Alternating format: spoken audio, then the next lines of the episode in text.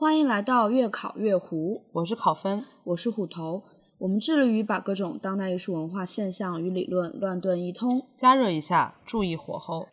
李提督，现在就请您品尝一下。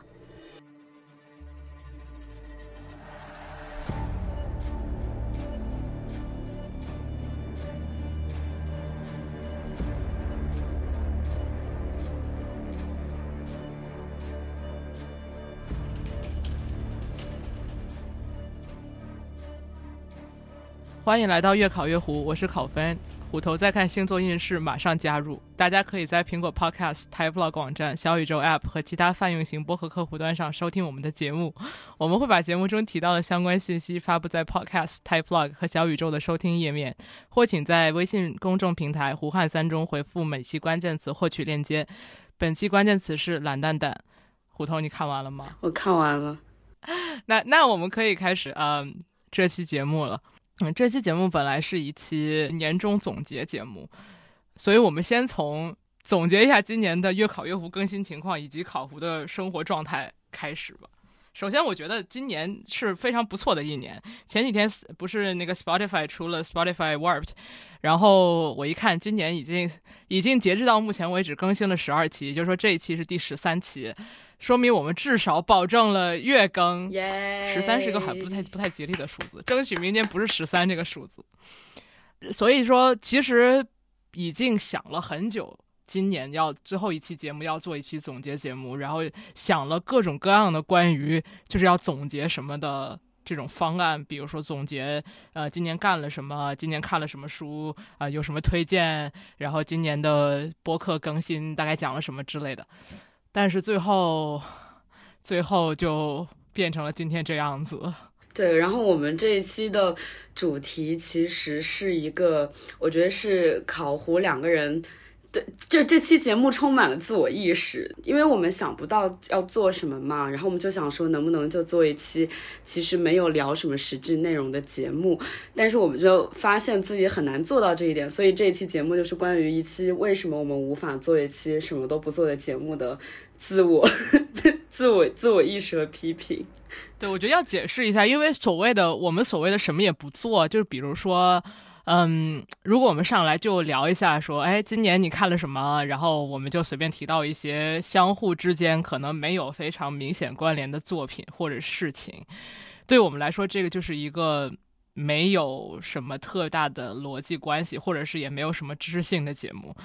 嗯，那个就是我们印象中的闲聊节目，就是就一个。比如说像年终总结这样宽泛的话题来展开一个没有列过提纲，也没有事先做过什么研究的一个一期闲聊，那个就是我们所谓的闲聊。但是后来发现，就是就做不出这样的节目，那么只能聊聊为什么我们不能闲聊。就呃，对。不过就是要一定要进行一个强行的年终总结的话，那我觉得我们这一年做在做播客这件事情上。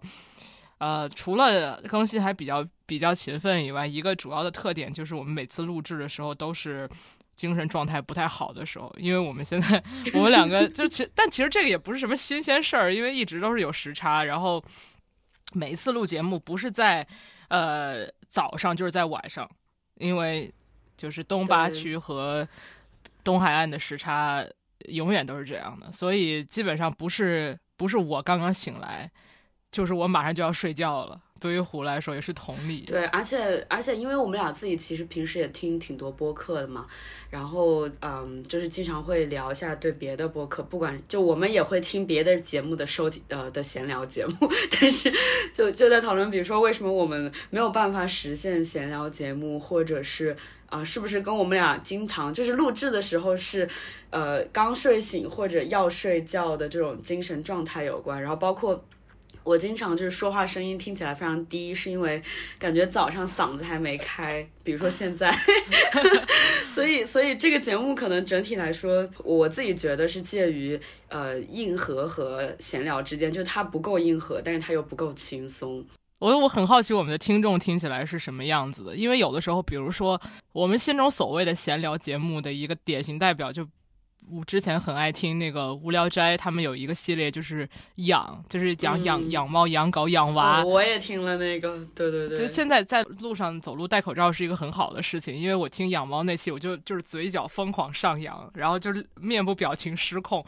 对，但但是我们俩就很难，可能也是因为比较熟还是怎样，反正就很难。比如说问一下，哎，你的猫叫什么名字呀？它是一个什么性格呀？就是这种非常拉家常的这种对话，我们就进行不了。而且我们节目中唯一一次提到养猫，还是表情包那期，说到养猫是一个就是私人行为，养狗是一个公共行为，这种听起来非常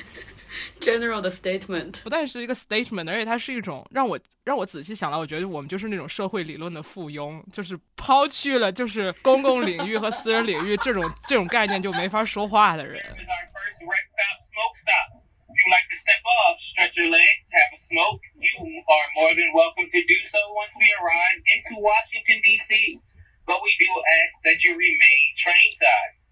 And again, if you are leaving us in D.C., please be sure that you do not leave any trash that you may have accumulated throughout your trip in your seat pocket in front of you, in the seat, or on the floor. There are trash receptacles at the front and the end of each coach car. Please, on your way out or now, 我突然间觉得我们已经闲聊太久，让我们进入这期的正，已经开始已经开始自 对，让我们进入这期的正题。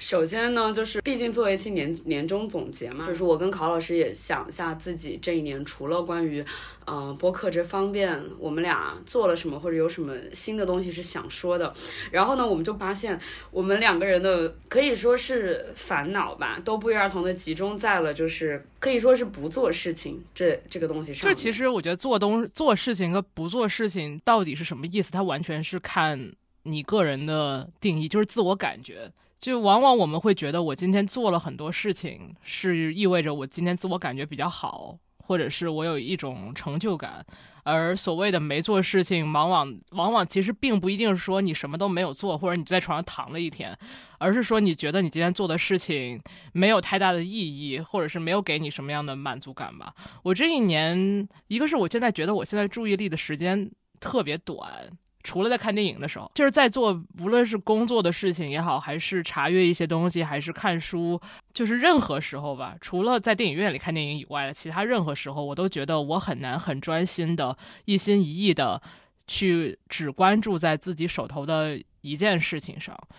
就这甚至不是说呃有网瘾，其实也没有那么想看手机，但总想干点别的。就比如说我坐在家里看一本书，然后我忽然觉得呃我要不吸个地吧，然后就站起来就去吸地，就感觉这听起来非常像 ADHD 的症状。另外一个我对自己不太满意的地方是。嗯，也不是不满意，就我觉得这是我的一个一个性格特征。然后我现在就开始反思自己的性格特征，就是我一直对呃时时刻刻都在摄入信息这件事情有一种执念。跟我比较熟的人可能知道，我是不太喜欢，比如说去海边躺着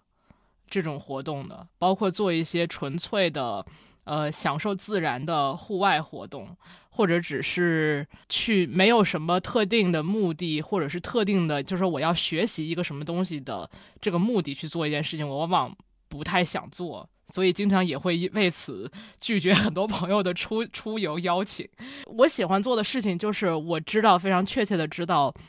我在一段时间接下来的一段时间内以内，我做这件事情我是会摄入信息的，就是我会了解一些新的知识。这知识到底有没有记住，或者是到底对我有什么具体的作用，对我来说完全不重要。就是只要知道我可以学到新的东西，这个想法本身就是让让我觉得这个事情有做的意义。而一旦我认定某一些事情不太能够让我获取新的信息，我就觉得那我并不喜欢做这个事，而也也不想去做。还举刚刚那个西地的例子，就是我要做家务、做饭，在走路的时候就一定要听播客，或者是听一张我之前计划好的我要认真听的专辑 之类的。就我甚至不会点开一个，就是上升处女的特点，就是我甚至不会就 是就听个响儿，点单纯的点开 Spotify Discovery Weekly 说你随便给我推荐什么我就听什么。比如说我最近在画速写，然后画速写之前就会非常认真的准备一个我今天画速写的时候要听的专辑。其实我在画的时候，因为我非常专注的在画，其实我也听不见那个声音，我也不会就是随随便便的天呐，去听点什么，包括听播客，这也就回到我们说为什么不能做闲聊，因为我跟虎头有一个共同的呃喜好吧，就是我们比较喜欢听呃信息量比较密集的播客，所以也会觉得如果我们做一些信息量特别低的播客的话，可能大家也不爱听。但其实这可能也不是真的，这只是我们自己的感觉吧。所以就是这两件事吧，一个是注意力的时间很短，一个是对摄入信息有一种执念，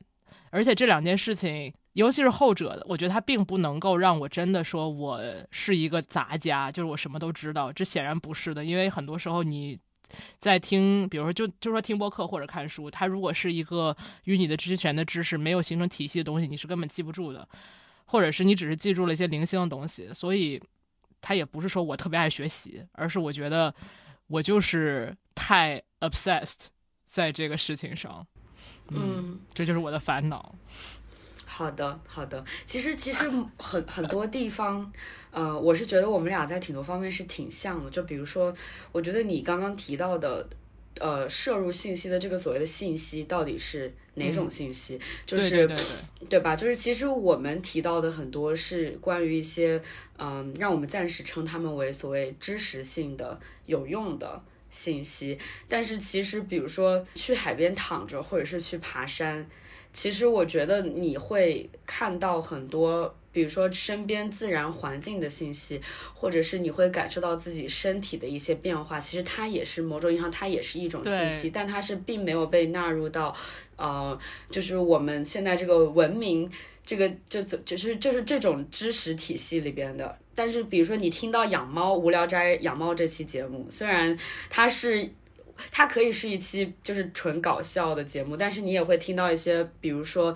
那个什么猫砂的选择呀，怎么让那个猫从猫砂出来脚上不带那个把沙子带到家里到处都是等等。就我觉得我听了那集，我也觉得哎，我有学到一些关于养猫的知识，脏炮好像也不算白听。对，我觉得爬山这是个很好的例子。就以前我经常给别人举举例子，说对于我来说，以什么什么样的活动是我能沉浸其中的，而什么样的活动是我不能。就如果我是单纯的我自己去爬一个无名山。然后我又没有什么对于就是水文地理动植物的知识，我就会觉得这件事情很无聊。我不会为了单纯的体育运动去做这件事情，或者单纯享受树叶中的风去做这件事情。但如果是一个对水文地理动植物很了任何一个东西很了解的人，他可以告诉我路边的野花叫什么名字，那我就会觉得我这趟来的值。嗯，就是你把这个花纳入了你的 那个知识体系里面。对对，就是就是自然是知识，对于我来说，比如说我要去海边，我也期待，就如果有一个人跟我聊点什么，然后是一些我不知道的东西，那我会觉得很有意思。但如果只是我一个人戴着墨镜躺在沙滩上，我就觉得没意思。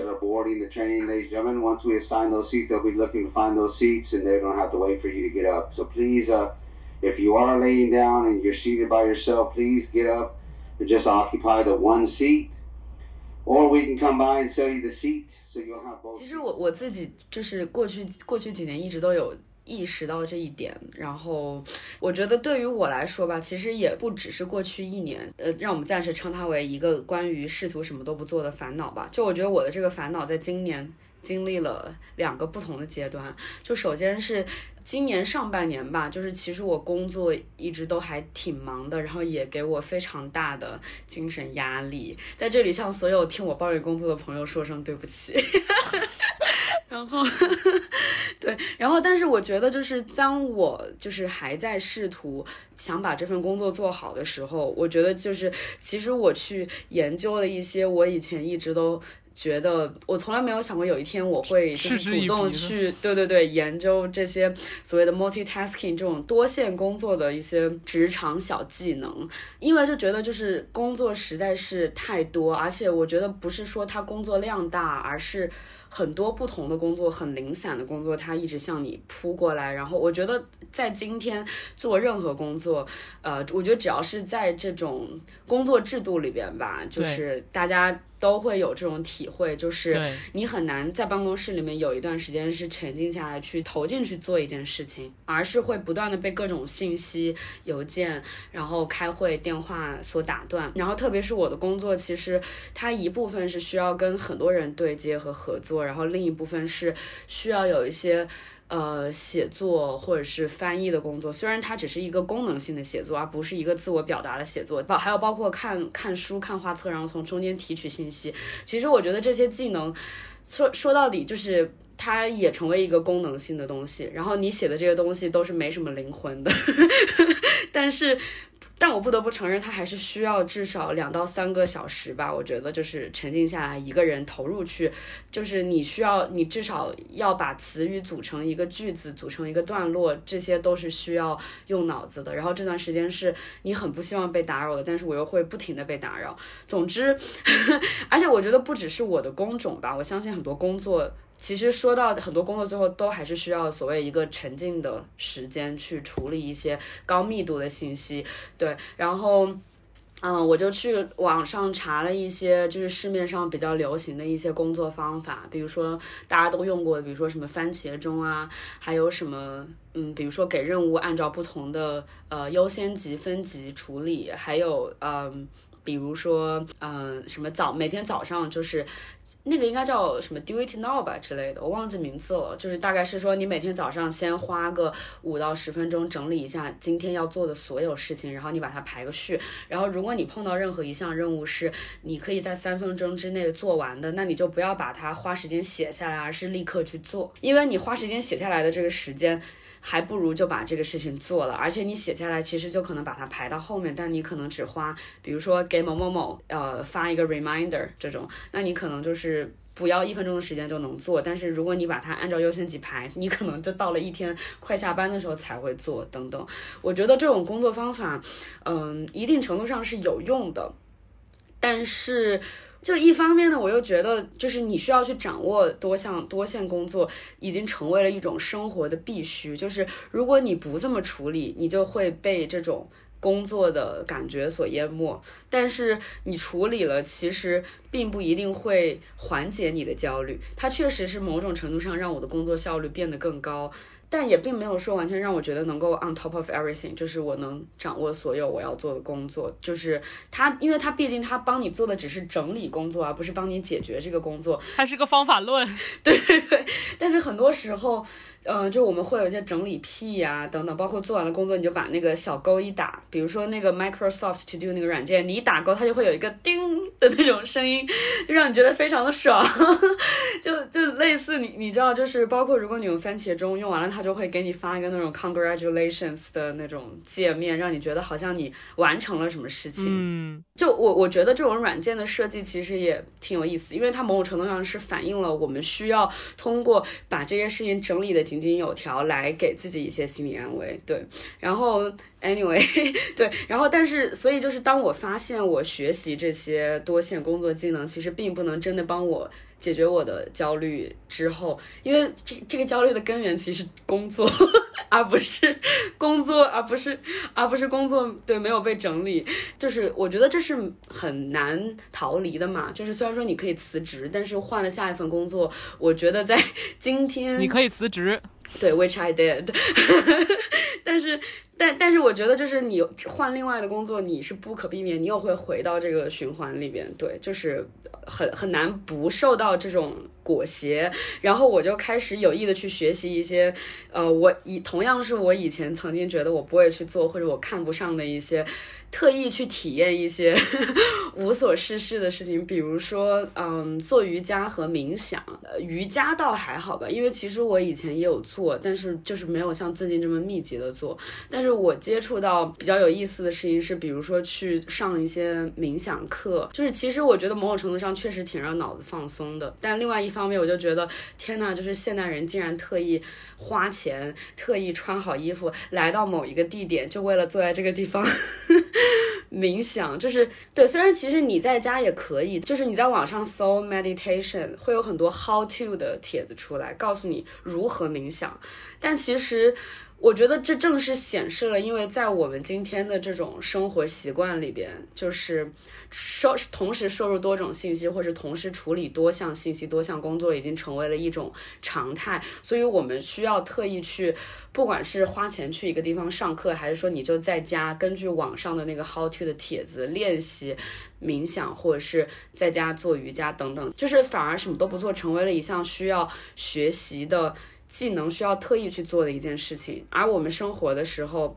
比如说边通勤边听播客，然后边在家看综艺、看电视剧的时候边玩手机等等，就是这个其实是我们生活的常态。而你把手机放在旁边冥想半个小时，你就觉得是一个很久的时间。就是我觉得正是这种我们平时摄入过多的信息，这种对，所谓的超级兴奋的精神状态，让这种没有意义、让无所事事成为了一件特别有意义的事情。我觉得这个还挺有意思的。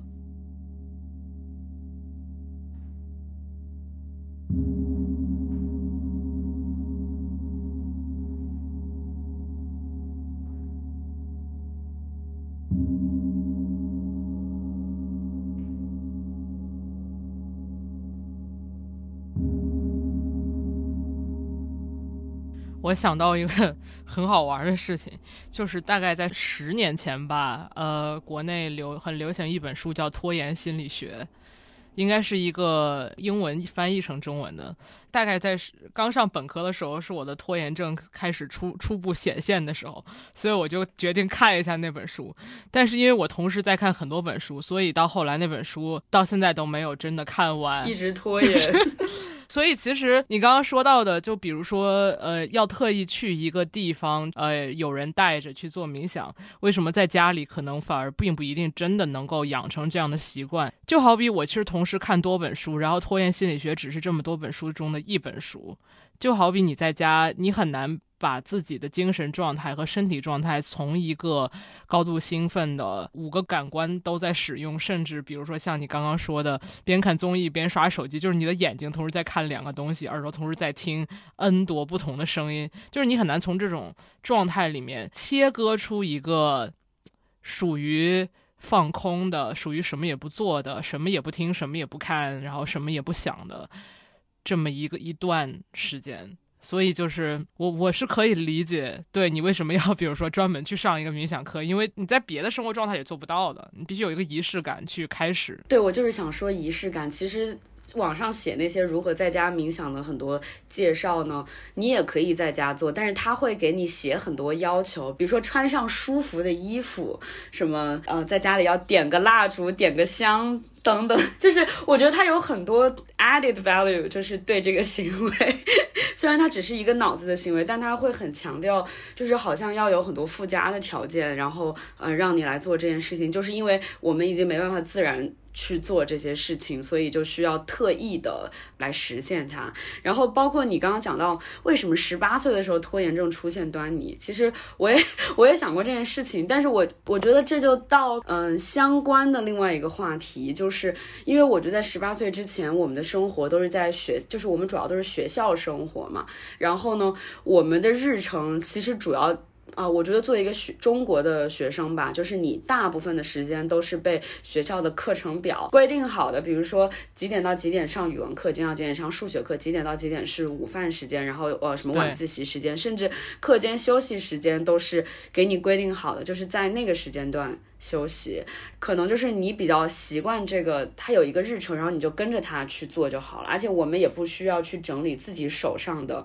任务虽然说作为学生，你可能每天有六门作业要做，然后你可能决定先做哪门再做哪门，但是它的复杂程度是 和不做哪门，对和不做哪门，但是它的复杂程度，我觉得并不仅仅是学习和工作的区别，而是你成年之后你需要面对，包括生活也是一个你要。呃，整理的任务和信息，比如说扫地、做饭等等，这个是也是你要去安排时间的。然后，只是做学生的这些事情都已经被家长给我们安排了，我们就吃饭就好了。然后，对，也不是需要特意安排什么社交时间，因为也没有什么人和场合让你去社交。对，包括你，你去应对别人的这个外部的世界，是一个非常规律化的一个东一个东西。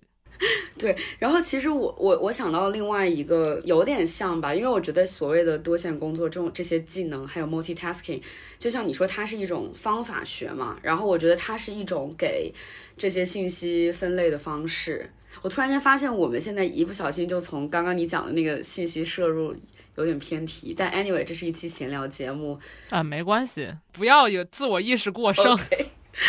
对，就是包括就是因为我最近想到，因为我其实最近在一个没有工作的阶段，没有在做一个全职工作的阶段。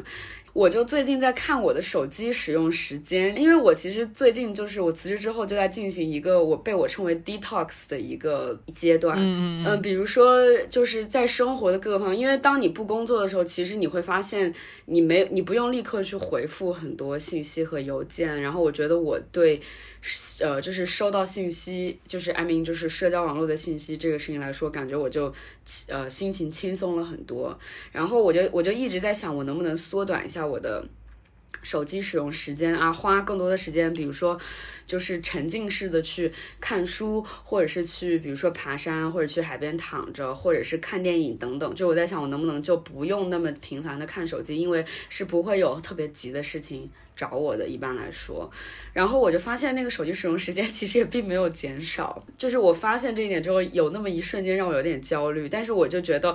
不管是它手机使用时间是八小时，还是五小时，还是三小时，按理来说我就不应该太注意它。就我觉得我是不应该去注意这个它提供给我的这个参考标准，我不应该把手机使用时间当成一个我的精神状态是否放松的一个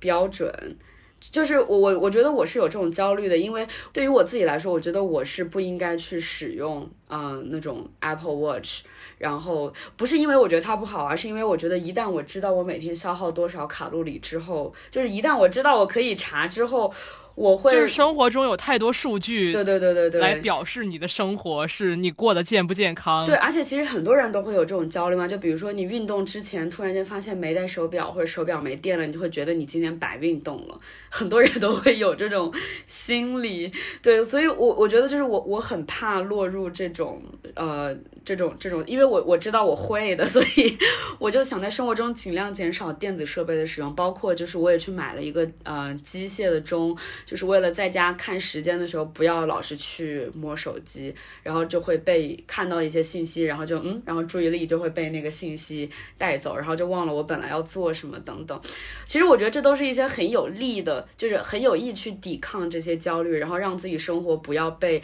这些标准所呃控制的一些努力。嗯，非常非常用力的去做这件事情。我觉得你就是用力的去做这件事情，反而就表示了你的焦虑 就很多。对对对，没错。我觉得直到有一天，就是你你不去注意这些东西，那是最好的了。嗯，对，这就像我之前说的，我不是很确定我到底是真的只喜欢摄入信息，还是说因为我的某一些焦虑让我产生了这样的偏好。就太爱自我分析的人。就会有更多的焦虑。不过，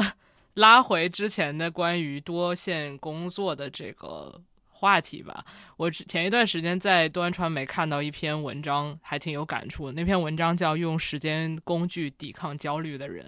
然后他就有写到几个不同的采访对象吧。然后其中有一个人，他应该也是大学生，后来开始工作了。然后那个那个人，他就是对于各种各样的时间管理 App，或者说是。工作方法，因为现在的工作方法，它很多时候是以手机应用或者是电脑程序的这种方式体现。像比如说番茄钟，它其实完全可以不基于电脑，你完全不需要一个，你可以用一个真的钟。对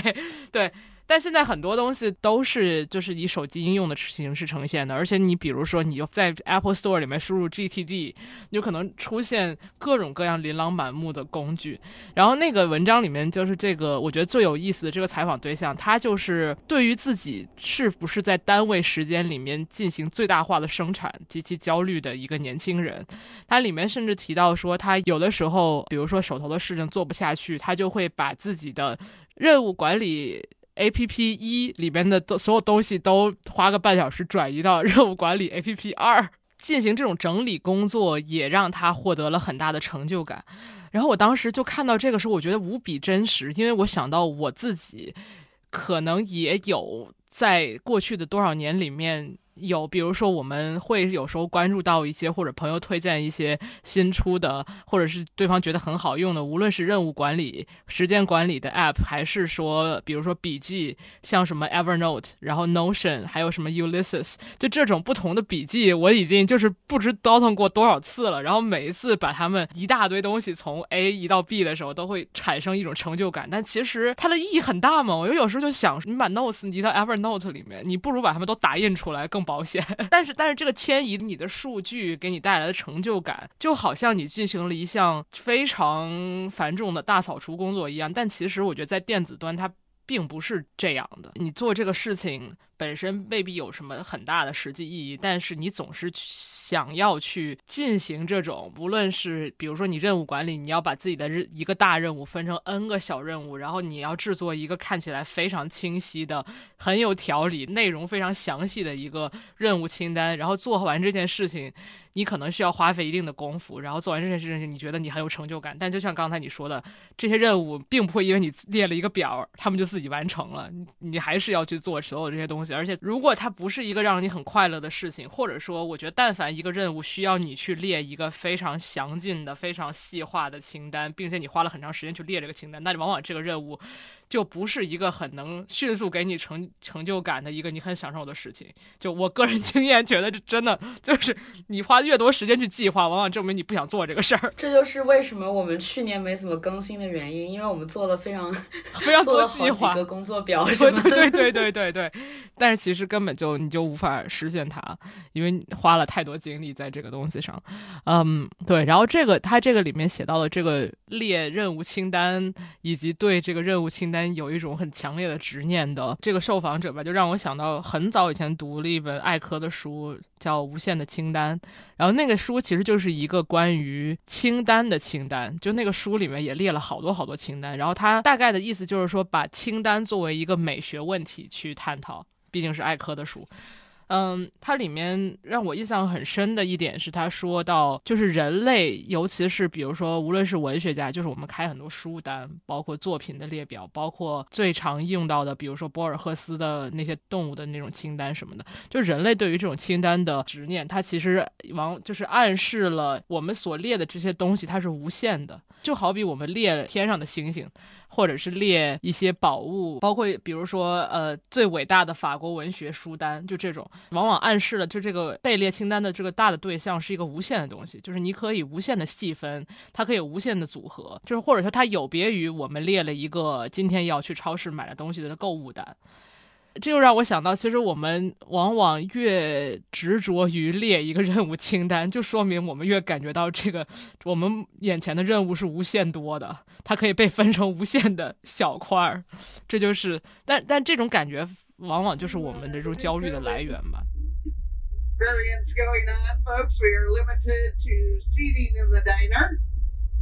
So those of you looking to go for to-goes, that's great. You can talk to your sleeping car attendant. Those of you looking to come in will need a reservation when I come through. We're trying to do the best we can to get everybody fed the way they want to be fed, but uh, sometimes things don't quite work out that way. So when I come through, folks, I got some times here. I got 5.30, 6 o'clock, 7.15, 7.45, and 8.30. So once again, folks, I need to know how many in your party and what time you want to come to dinner. Those times are going to be 5.30, 6 o'clock, 7.15. 讲到这里呢，我觉得是时候引出就是，呃，漂浮在本期月考月湖上空的一位幽灵韩炳哲同志。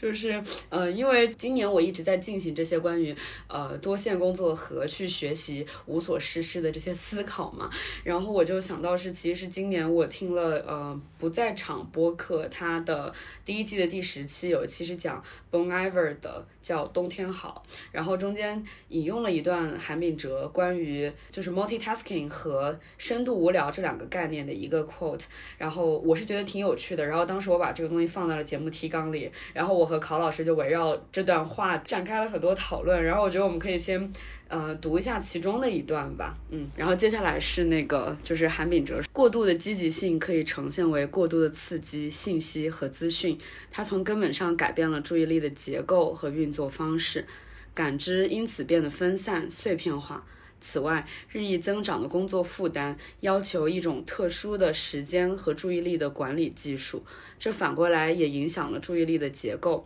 作为一种时间和注意力的管理技术，多工作业 （multitasking） 并不代表文明的进步。多工作业不是人类新掌握的技能，以便适应现代晚期信息社会的需求。更确切地说，它代表了一种倒退。当动物身处野外猎捕区时，普遍存在多任务处理。这种注意力的管理技术是荒野求生的必备技能。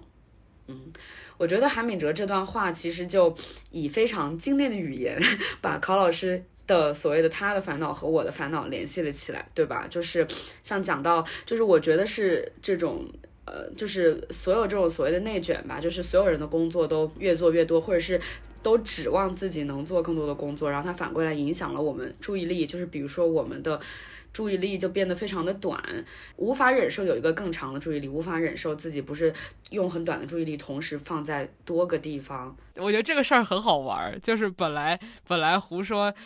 要要就是要 quote 一下这本书，然后我说我说我我不想我不想把这一期节目变成一个 关于韩炳哲倦怠社会的读书会，但是此刻我要进行一些读书会的事儿，就是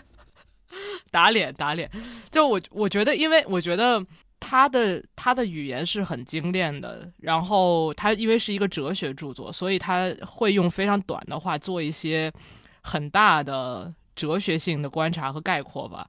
嗯，所以我觉得就是还是要还是要讲一下这个书到底在讲什么，然后再深入它的这个具体的文本里面。就这个书，我比较喜欢的一个部分是它主要是在讲现在的社会，我们当下的这个社会已经不再是福柯所论述的那个规训社会，也就是说，就是呃，规训社会是设设定限制的，可以说就是人们是在一个限制里面去活动，然后这个社会的最大的这个情态动词吧。就是是你不能做或者你应该做什么，就它是一个限定性的。而这本书里面所说的这个公济社会，也就是我们现在的社会，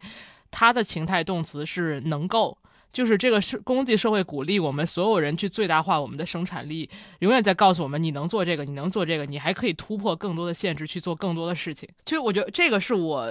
非常同意的，而且我觉得你。他虽然在书中并没有真的提到，比如说新自由主义或者是什么这些词，但是我觉得他确实跟我们现在的这种社会文化，呃，是非常贴合的。包括比如说我提到的，我对于摄取知识的这种执念，是在我我无意识的在暗示自己，就是你还可以知道更多的东西。没有人要求我说你必须知道这些，但是我总是在想说，我可以知道，我应我能够对去知道更多。对对，我觉得这也是一种对时间管理的焦虑，就是你觉得在同样的时间里边，我做家务也是做了，我不如顺便听个播客，对对对对，就是感觉就是你更有效率的运用了这个时间，但这也是一种运用时间的焦虑，因为时间这个东西。并不是，其实它并不是一个有限的资源，但是我们习惯了把它看成一种可支配的资源。对，它是可支配的，而不是在于它是它是有限的。就是它，我们所以就会说，有时间管理就是要在单位时间里面完成最大的生产，对吧？就这是个数学问题。就是对，就仿仿佛你这个这个生活是一个数学问题一样。其实我觉得他包括他说倦怠社会的这个概念，就像你说他的书里其实并没有提到，呃，比如说新自由主义等等这些框架。但是我觉得他的他的这些部分，它比较像是一个对生活的，嗯，暂且称它为观察吧。就是你读了，你会觉得嗯有点道理，因为好像我们都有感觉得到，我们都能理解他所谓的这个就是。我能的这种怎么说，有点像那种内卷的趋势，还有包括就是他所说的过度的积极性、日益增长的工作负担、呃，multitasking、倦怠这些词，我觉得是每个人都有切身体会的。它并不是说有那种非常严谨的理论论证，也没有什么社会学的数据调查告诉我们，比如呃，他开头讲到倦怠社会这个概念的时候，他有说他觉得，比如说抑郁这种精神状况，其实是一种在今日是非常常见的，不是说它正常，但它真的是非常常见的一种精神状况，因为人的嗯、呃注意力也好，精神也好，就是面对这种席卷而来的信息和工作，你是。无法去承担的，这是非常自然的一件事情。但其实他也没有他也没有临床证据，对他也没有临床证据。虽然说他开头是有在讲一些病理学的，比如说嗯，他免疫还有包括免疫学，以免疫学作为一种修辞吧，或者是对对对，没错，它是一种修辞手法，而不是真正意义上的免疫学，或者是对于精神疾病的讨论。对，我觉得他的书有点像，不知道呢，就网上不是有人说他是豆瓣哲嗯，学吗？对对对对对，就是会感觉是会发在社交网络上的一些句子，而且他的句子确实是在社交网络上也非常的火。比如说这段话，对，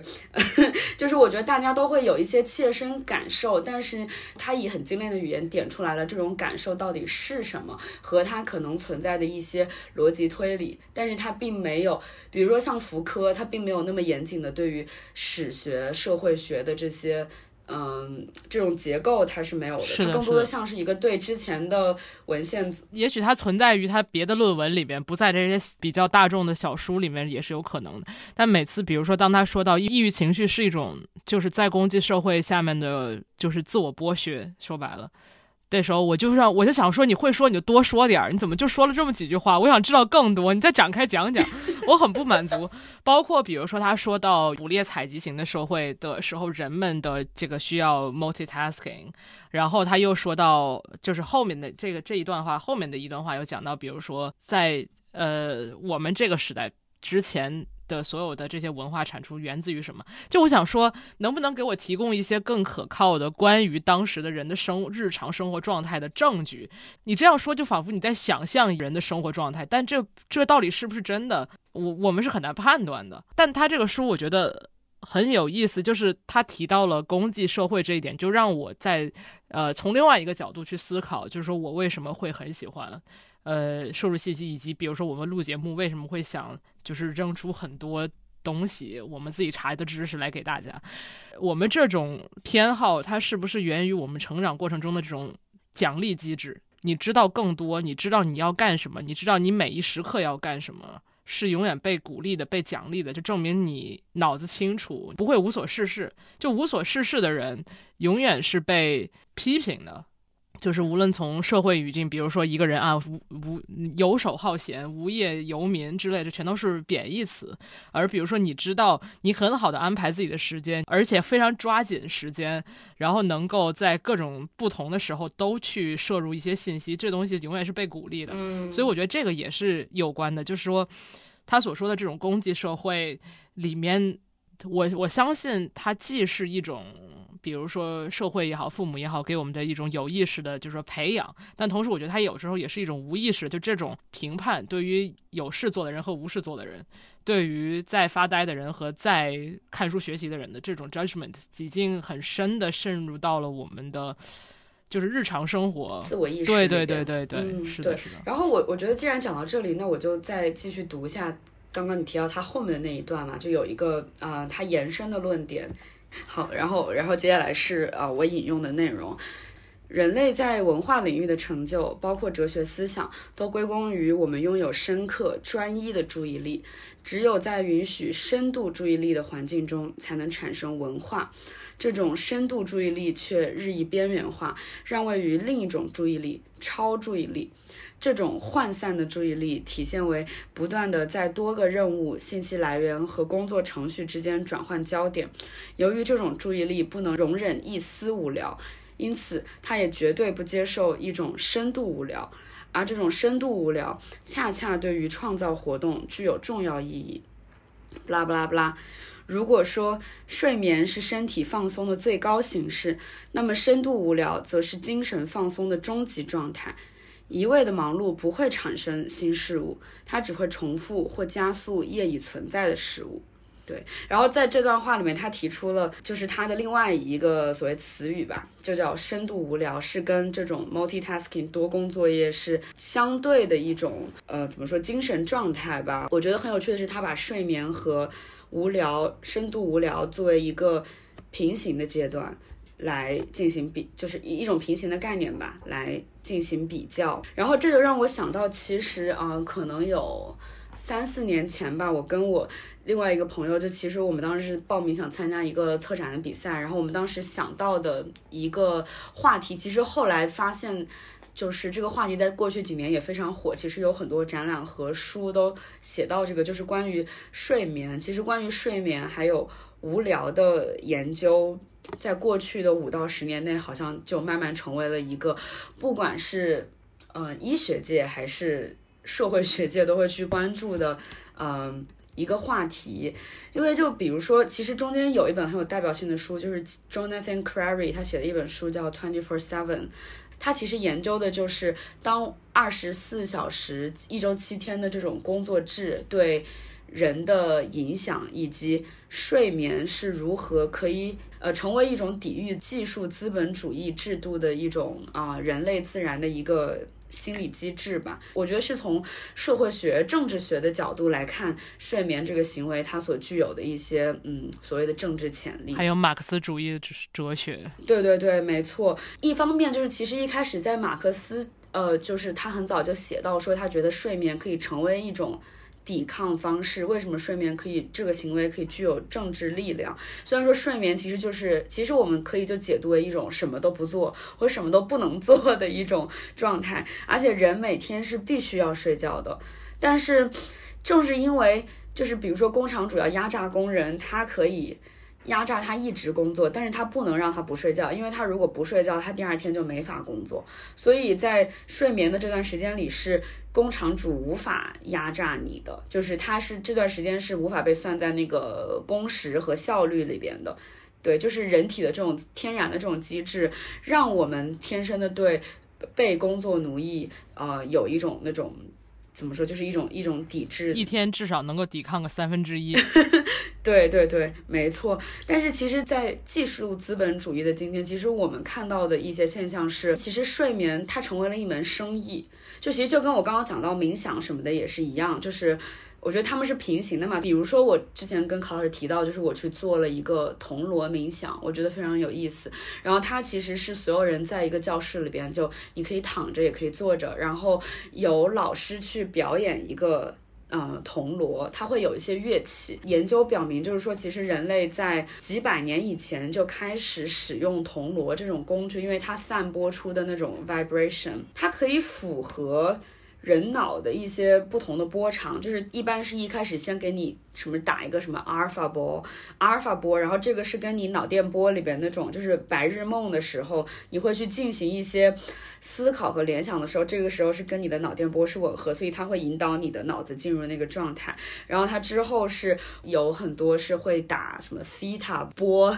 就是就是 theta 那个波是 R REM 状态，就是你浅度睡眠的时候。其实是人会做清醒梦的时候的那个状态，所以说你在参加铜锣冥想课程的时候，你听到这个波长，你脑子就会有点像就是不由自主的就被引到进入这种清醒梦的状态，然后就是你会去思考，但是其实你是在做梦的，但是你并没有在睡着，而且其实人大部分我们会记住的梦。其实只是我们呃，就是梦的很小的一部分嘛，但一般都是在这个 REM 的状态的时候啊、做的梦，我们才会记住。那个时候也是眼球的那个活动是非常频繁的，就是其实你脑子是有清醒的，对，但是就处于一个醒与不醒之间的一个临界状态。然后它的冥想就是通过这种嗯、声音，我觉得是一种 physical 的物理上的一些影响，引导你的身体进入这个状态，然后所以你醒来就会觉得你没有睡着，但是你非常的放松。松，就是好像你做了一场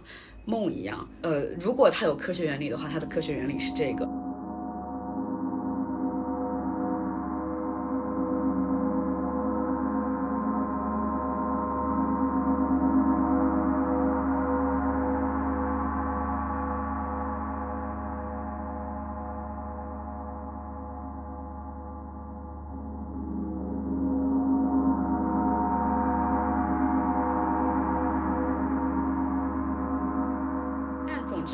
就是，其实我是想说，对，就睡眠，包括冥想等等，包括它就是这种我们所说的无聊吧，就是某种程度上，其实到今天我们看到是它成为了技术资本主义的一部分。一方面就是。我们睡觉是为了第二天醒来更好的工作，就是睡眠它成为了一个呃生产的环节，它成为了一个生产力的一部分，就是睡得好，你才能工作得好。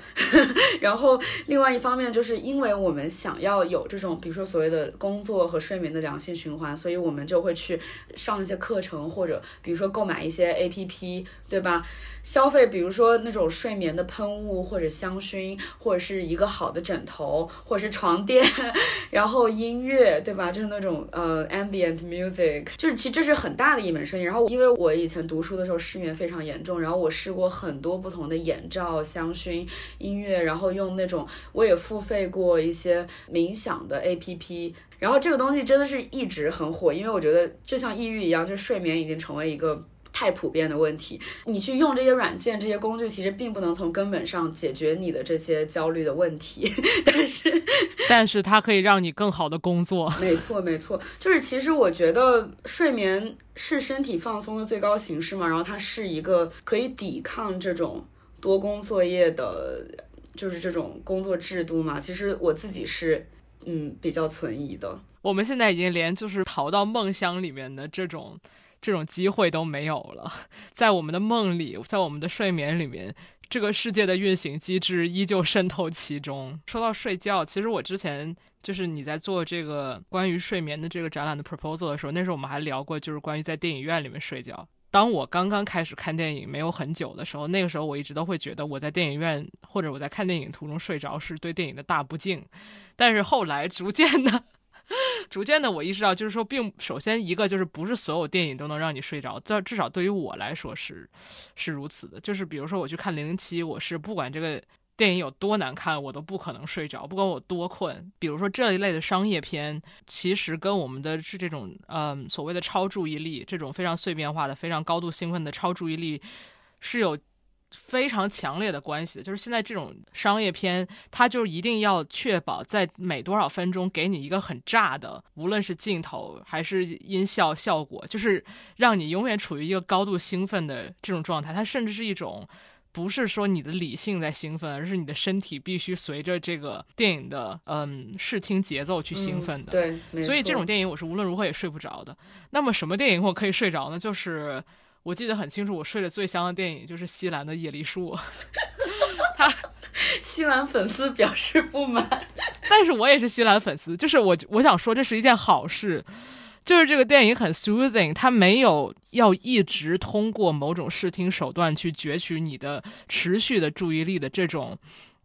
需求。就它可以是，我就拍拍。美丽的秋景，或者说，我觉得睡得更好的。虽然我看那个电影没睡着，但我想象，如果我在电影院里面，对，如果我在电影院里面看冬眠，我一定会进入甜甜的梦乡，然后醒来的时候依旧觉得就是神清气爽，我还可以继续看，而且我也没觉得我错过了太多。但我没觉得我错过太多，不代表就说这个电影不值得看，而是说那个东西就在那儿，然后你就看就行了。如果你没看就没看，就这种感觉。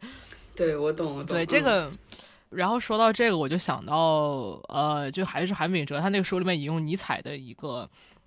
呃，在《偶像的黄昏》里面提到的一个东西，就是他说人要学会几种东西，首先就是要学习观看。他的原话说，学习观看是获得智慧的。第一项预备训练，人们应该学会受到刺激不要立刻做出反应，而且能够拥有阻止隔绝的本能。所以，他这个观看并不是我们现在意义上就是你学会凝视、学会去 gaze，而是说学会先看看再说，就是这种感觉。所以，我觉得这个其实跟我们现在的消费媒体以及比如说社交网络习惯是很背道而驰的，就是大家可能会对。各看着各种的新闻也好，或者是视频，或者是什么任何媒介，都是你要去快速的做出一个反应，并且去表达你的反应。而尼采这里所谓的学习观看，就是你可以先看看。嗯，我觉得这也很能够映照到我们两个的看电影的习惯中吧。对，但是你讲了这个在电影院里睡觉的习惯，其实我跟你是相反的。但我觉得我们焦虑的 mindset。是一样的，就是其实我是一个超级能在这种商业片电影院睡觉的人，而且我就是我看哥斯拉，然后漫威都曾经睡着过，就是越吵的电影我越睡得比较说。明你的身体还可以抵抗这种商业的逻辑，而我已经不能了。不不，但但我觉得我存在另外一种焦虑。对我觉得电影越看越多，我越觉得这些片子非常的无聊，就是我不需要这些特效。来向我展示，人类现在可以实现这些特效，你知道吗？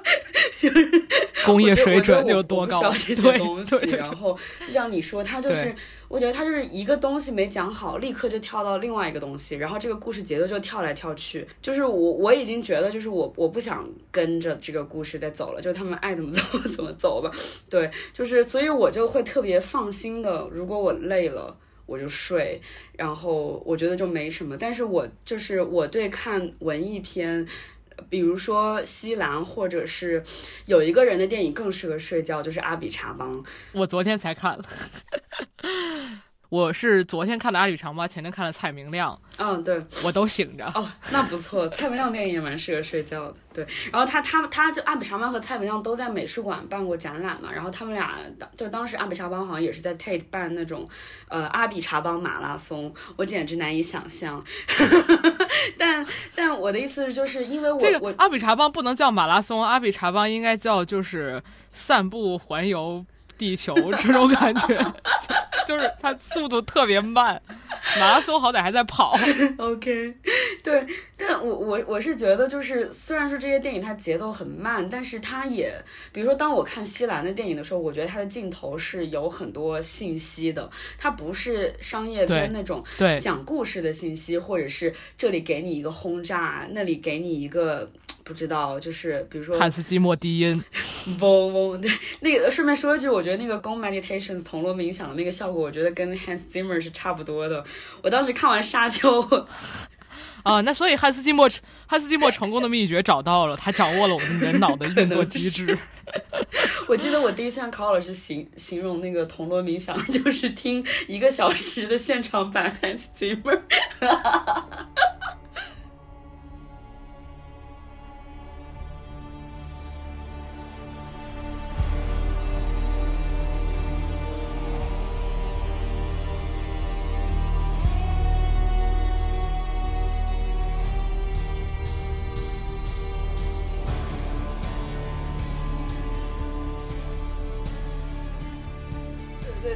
但我觉得我有一点包袱，就是当我看这些片子的时候，因为我觉得我想所谓的欣赏它，或者是我是好奇的去看他们拍了什么，就算它是一帧，比如说很美的那个土耳其的雪景，我也想认真看一下它到底这个雪景里面拍了什么，比如说这个雪纷纷落下的样子，你会觉得这个东西是美的，然后你是不想就。睡过去的，我觉得这是另外一种，呃，我吧，就是捕捉信息的焦虑。然后说回那个。嗯，阿比查邦和蔡明亮，就是他们其实都在美术馆办过展览和影展嘛，因为他们自己也也算是艺术家，特别是阿比查邦，就是他其实也是会，嗯，就是做一些作品这个样子。就是当时我看了一个蔡明亮的采访，我觉得挺有趣，就是他当时在台北的美术馆，然后就放他的电影，然后就放了很多很舒服的那种懒人沙发，然后就说欢他很欢迎别人在电影院里面看他的电影，然后睡觉。然后阿比查邦好像也说过类似的话，而且我觉得对阿比查邦来说，他的电影里边就是睡眠和梦境是一个不断出现的主题，其实。包括发呆，嗯，对，没错。然后我当时是想到，就是比如说，如果去美术馆看他们的电影，然后你在美术馆睡着，同时电影上面的人也在电影上面睡着，呃，包包括就是考老师刚开头提到，就是比如说你觉得你在只有在看电影的时候，你才能够投注你的这种所谓的深度注意力吧，我们暂时这样叫。而在没有看电影的时候，你可能就有这种同时摄入多种信息的这种嗯焦虑在。对，因为其实我经常觉得去电影院这种行为，或者就是在家看电影也是一样，就是如果你不看手机或者做别的事情走来走去的话，其实这就是一种呃深度无聊的状态。虽然我们是在观看，但是看这些看这些电影的时候，其实你的状精神状态是很像。深度无聊，就比如说你看西兰拍的一个雪景，或者是一个落叶纷飞的镜头，跟你真的看一个一片真实的雪景和落叶的那个，你你的精神状态在很短暂的那几分钟里面，其实是很对，其实是很像的。就是其实某种程度上，就看电影有点像一种睡眠的状态，我是觉得。而且很有趣的是。呃，这个其实我们之前也聊过，就是电影，我觉得它是一个基于时间的媒介。虽然这一点可能在未来可能会被改变，我是觉得，比如说我们出现那种像呃，就是最后那一季那个黑镜，就是你可以跟它 interact，其实它就不是让你坐在那里，它不是一个 time based medium，而大部分目前我们所说的传统的电影来说，它是基于一段时间的，就是当你决定去看电影的时候，这一段时间。就给你划分出来了，然后你就坐在那个地方，你就看这个屏幕上不管出现的任何东西，你就坐在那个地方看。其实它有点像，就是把你跟别的东西隔绝开来。理想状态上来说啊，就是它很像你去决定去做冥想或者是睡眠，就是睡眠。你睡了五个小时，就是睡了五个小时，你不可能快进这五个小时，包括你不可能从五个小时的中间开始睡起。就是你从入睡那一刻到你醒来那一刻，它就是一个固定的一段时间。你不能从中间去做这件事情，也不能把它切片出来说，我只睡这五个小时中的三分钟。就是电影在理想状态下，或者说在一个传统状态下也是这样。虽然我们现在也可以就是倍速看电影或者怎样，但这也是就是喜欢看电影的人的最后的执着。对蔡明亮和阿比查邦的尊重就是不能快进，也不能中途离开。对，然后呃，既然既然说到电影，我们可以聊一下，就是就是韩敏哲刚刚那个刚刚读那段 quote 里面，我觉得他他其实表达了一个核心思想。为什么还在讲？没有没有，因为因为，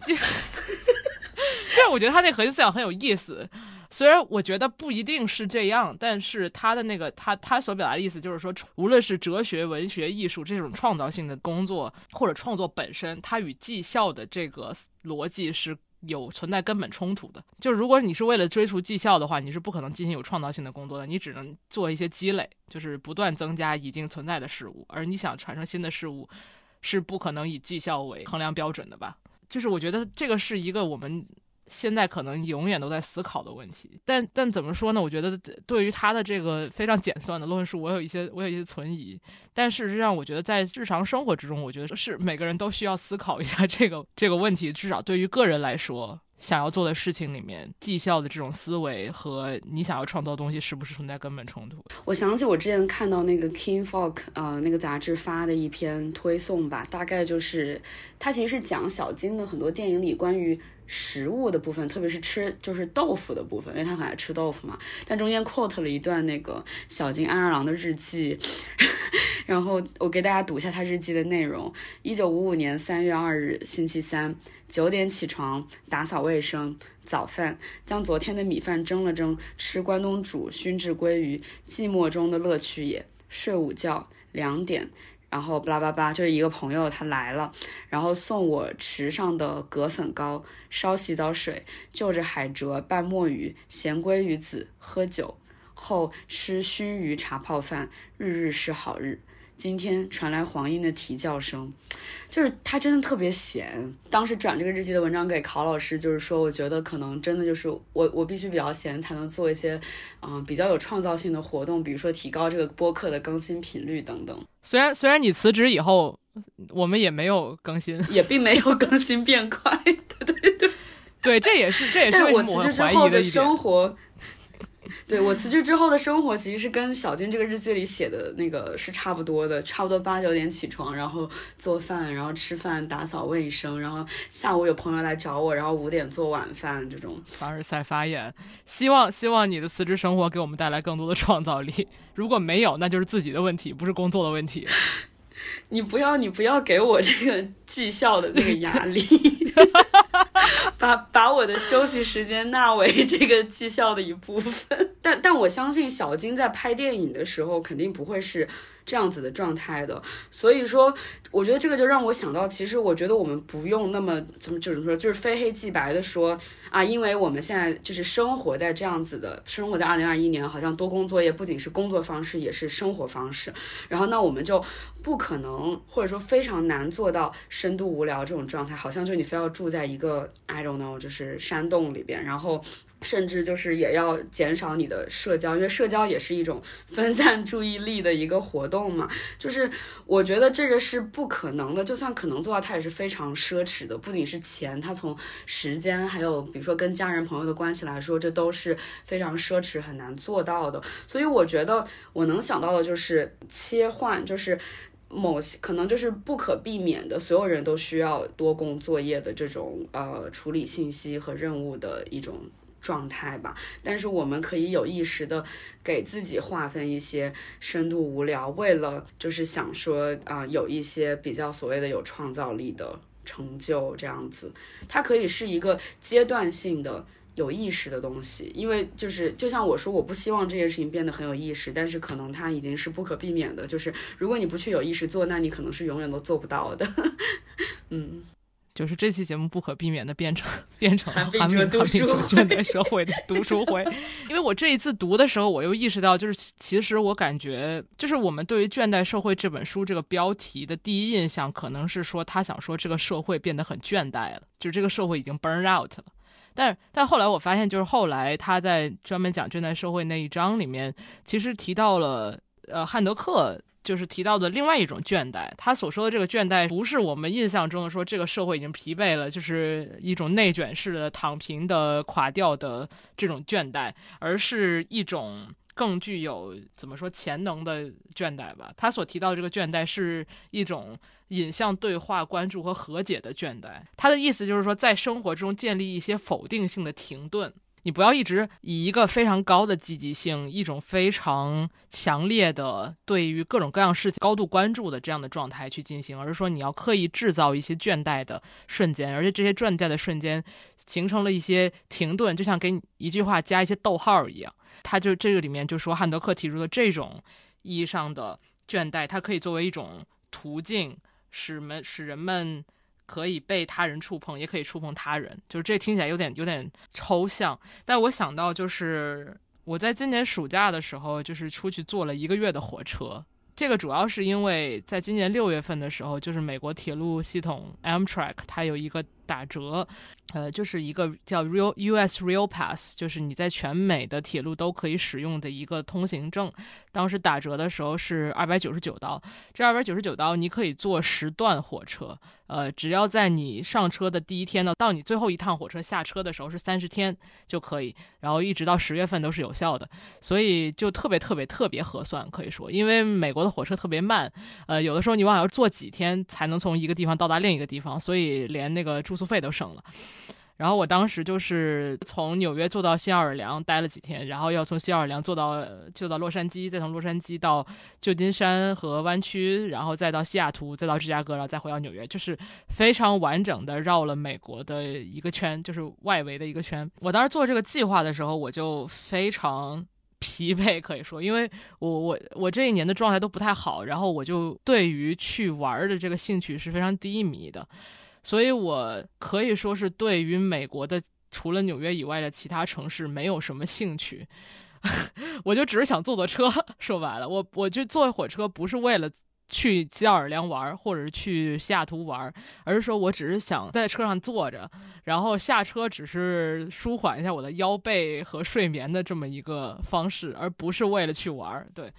嗯，然后这个这个整个的体验就非常有意思，因为。呃，往往要坐至少两三天的火车，而且我坐的是硬座，因为那个那个 Real Pass 只能买硬座，这个在很多人来看是很难想象的，尤其是我们国内高铁那么快，你很已经很很少在高铁上大城市和大城市之间坐隔夜车，呃，更更何况你要坐着，然后坐几天的车。跟朋友聊起来的时候，很多人就不能理解，说你为什么要做这样一个事情？你去玩，你坐飞机不就得了吗？但是我当时就是。抱着一种就是我就要坐在车上，因为你坐在车上，你就是在路上，你在路上可以不做任何事儿，就是你到了一个地方，你就要去玩儿，你要做计划。我去，比如说我到了新奥尔良，我要去哪儿哪儿哪儿，然后往往出去玩会，你会给自己有一些各种各样的安排，这些安排你又因为你在那儿也待不了几天，所以就会变得很 intense。而在路上，在火车上的这一段时间里，你是可以。什么也不做的，你什么也不计划，你除了想想自己吃什么，而且你的选择还很有限以外，你你不需要做任何选择，也不需要有任何绩效，或者说本身坐火车这件事情在美国就是一个完全违反当代社会的这个呃快速交通的这种规律的一件事情。考老师还准备了 Asian Pride 午餐，冰冻可保温杯冰冻可乐和泡面是吗？对我，我我是全车吃的最豪华的人，因为我到一到一个地方就去亚洲超市买一些什么那个叫什么自热火锅，太高端了。对，还有什么自热焖饭、自热粥，然后我还有一个专门就是给冷饮保温的一个杯套。上火车期间是打开一瓶精酿啤酒。但但但在这些过程中，就是你在车上坐着，你就可以发呆。而我而我就是感觉现在我们是很少有真的发呆的时候的。但是你在车上坐着的时候发呆的时候，你还是因为在赶路，所以你不会觉得我就是在坐定了发呆，你会觉得我是在移动的发呆。你不会觉得我是在做一件完全没有意义的事。对，因为反正你也就在车上待着。包括我发现我这一这一年读书最快的时候，就是在火车上那一段时间。多数时候是没有信号或者 WiFi 的，所以你也没有什么看手机啊之类的需求，而且包括别人知道你在路上，所以你不回消息也是可以理解的。所以在火车上看书是特别专注的，是一种我很少在这一年的生活里面体验过的。专注感，对，所以是这是感觉非常好的。然后包括别人问我啊，你这一个月出去玩都去了哪里？我就说啊，我其实也什么也没干，我就是坐火车坐三天火车到一个地方，然后找一个朋友家躺着躺一个礼拜，觉得嗯，我可以再上车了，然后我又我又又上车了，确实也没没干啥。中间有期播客拖了一个月都没剪。对对对对，我当时上车之前我还说我上车上火车就剪播客，大概就是在第一天的下午，就是从纽约大概还。刚刚开到 Philadelphia，我就已经放弃了，就觉得哎，火车这个环境根本不适合工作，又颠什么。当然也是找借口。其实以前就是赶论文的时候上车也是可以做的，但是那个时候就觉得我我不需要做这个事情。哦，包括我们这期节目如果会放音频的话，就会放一些我在车上。录的音，因为你在车上根本也没有什么社交之类的，或者说我在一六年坐呃火车的时候，之前也坐过这种美国的火车，那个时候我还是非常积极的和周围的人去聊天的，带着一种 年轻人对于社会的激情和对于陌生人的好奇。但这次我完全没有，就我完全全程自闭，然后我觉得自闭也挺好的，就是。